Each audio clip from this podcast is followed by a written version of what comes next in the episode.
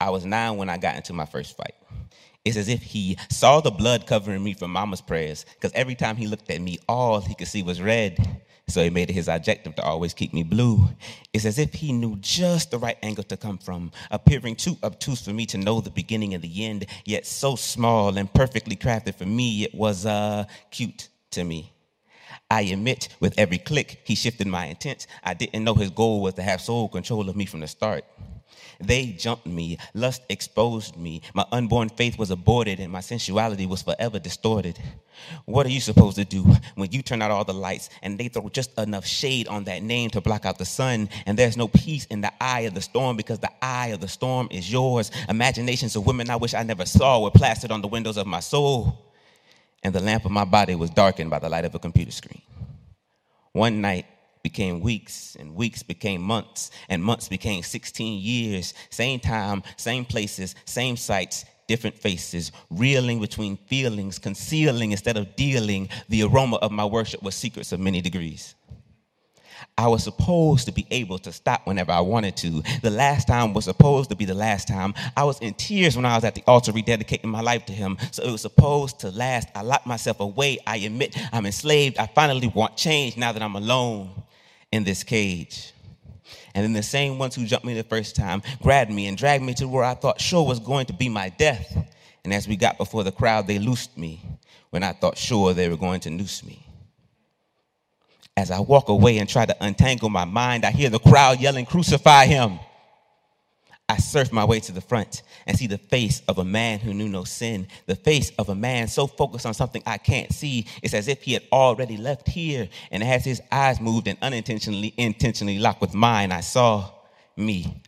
I saw everything I've ever done, everything I was about to do, everything I robbed him of, and every time I rejected his touch to enjoy my own, I saw me. Barabbas.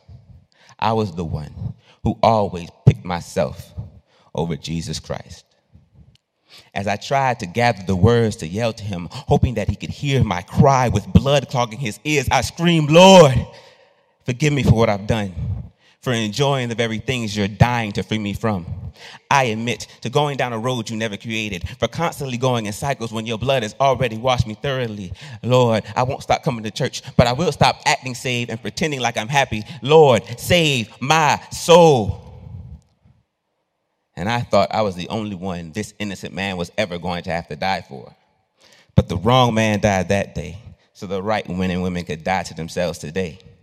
But you must know that you can't do it on your own. No matter how anointed you are, how much confidence you got in yourself, you desperately need him. Don't come in here and act like you don't because you receive so well in this zone. And then once you get pressed out there, you leave the rock God called out for you and you run back into the safety of man. How can we not witness after what we've witnessed? How can we bind hands that have been loosed by heaven? How can we love God and not keep his commandments? And when you stop going down the straight and narrow right before you get to the point God has for you, all you're left with is I.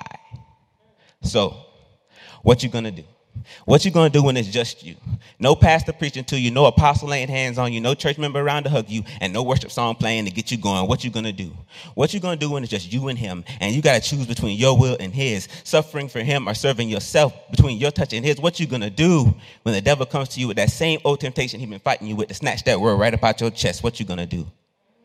When you got to choose between the weight of bondage and death and the weight of his glory and freedom.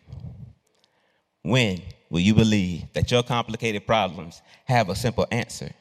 When will who the Son sets free is free indeed be stronger than the temptation of what you're addicted to? The secret of secret sin is not secret sin, is that it comes from a secret heart. Allow God to deal with your secrets today. Because if you walk out that door without getting everything God has for you, if you leave here without a refreshed commitment to everything that Jesus Christ died for to promise you, if you leave out of here without true freedom that can only be found in Jesus Christ, the end. Thank you.